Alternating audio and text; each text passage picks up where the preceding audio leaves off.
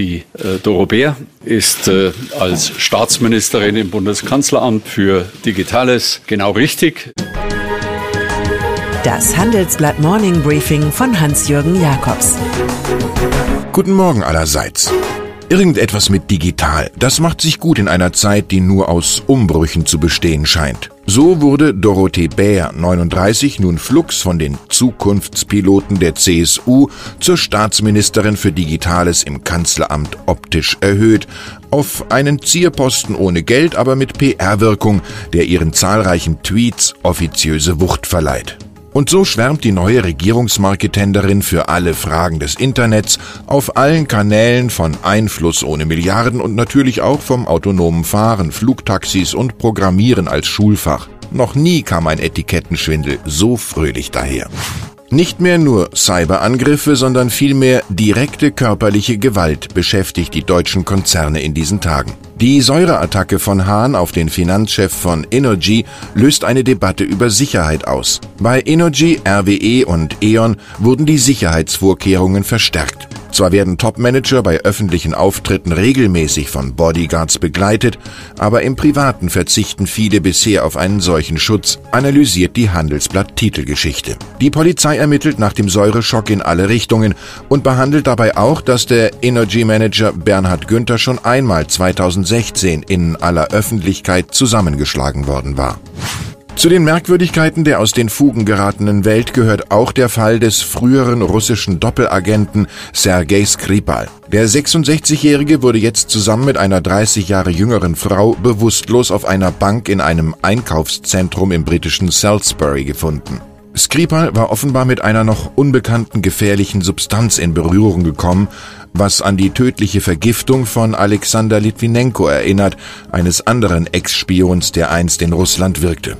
Im Rahmen eines Agentenaustausches war Skripal von Moskau nach Großbritannien gekommen, wo er unter neuer Identität lebte.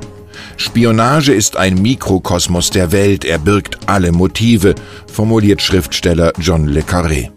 Nur noch bis zum Sonntag muss Xi Jinping warten, dann ist er ein moderner Kaiser von China. Dann stimmt der soeben in Peking angelaufene Nationale Volkskongress darüber ab, dass die Amtszeitbegrenzung des Staatspräsidenten auf nur zwei Perioden aufgehoben wird. Als der maoistische Machtzuwachs jetzt erstmals vor den 3000 Delegierten zur Sprache kam, wurde eifrigst geklatscht. Am 14. März stimmen die chinesischen Kommunismuskapitalisten dann über eine Fusion von Banken, Börsen und Versicherungsaufsicht ab. Staatsdoktrin ist schon jetzt, dass die Volksrepublik in einigen Jahren bei Elektromobilität, künstlicher Intelligenz, Big Data und Luftfahrt weltweit Nummer eins wird. Er war der Architekt der deutschen Energiewende, ein Grüner, der von 1998 bis 2005 als Staatssekretär unter Umweltminister Jürgen Trittin Strukturen schuf.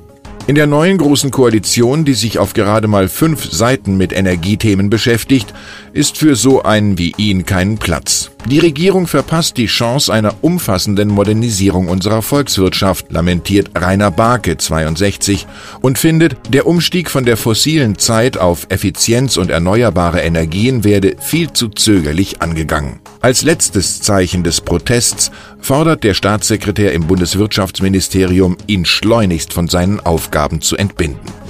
Verglichen mit Hauptstädten wie London oder Paris sind die Immobilienpreise in Berlin noch günstig. Die deutsche Hauptstadt hat deshalb einen Run internationaler Investoren auf Wohnraum ausgelöst. In die Schar der Anleger reiht sich nun mit Warren Buffett, Vermögen mehr als 80 Milliarden Dollar, eine Kultfigur des neuen Weltkapitalismus ein. Erstmals wagt sich sein Imperium Berkshire Hathaway International an ein solches Geschäft und paktiert nun mit dem Berliner Immobilienmakler Rubina Real Estate. Seine Mitarbeiter werden auch an der Spree nicht eine der simplen Hausweisheiten vergessen. Wenn es gerade Gold regnet, stell einen Eimer vor die Tür und keinen Fingerhut. An Engländern schätzen wir ihren Witz, bespötteln ihre Spleens und fürchten ihre Wolken, von denen der Brexit die schlimmste ist. Sie können, wenn Sie wollen, darüber am Donnerstagmittag in Berlin mit Botschafter Sir Sebastian Wood diskutieren. Das Gespräch, das mein Kollege Thorsten Rieke führen wird, ist der Auftakt zu unserer neuen Reihe Handelsblatt G8 Meet the Ambassadors. Zwei Karten habe ich für Sie zurückgelegt. Bewerben müssen Sie sich unter jakobs at morningbriefing.de aus organisatorischen Gründen bis 10 Uhr am heutigen Dienstag. Und Sie wissen ja, die with memories, not dreams. Ich wünsche Ihnen einen erlebnisreichen Tag. Es grüßt Sie herzlich Hans-Jürgen Jakobs.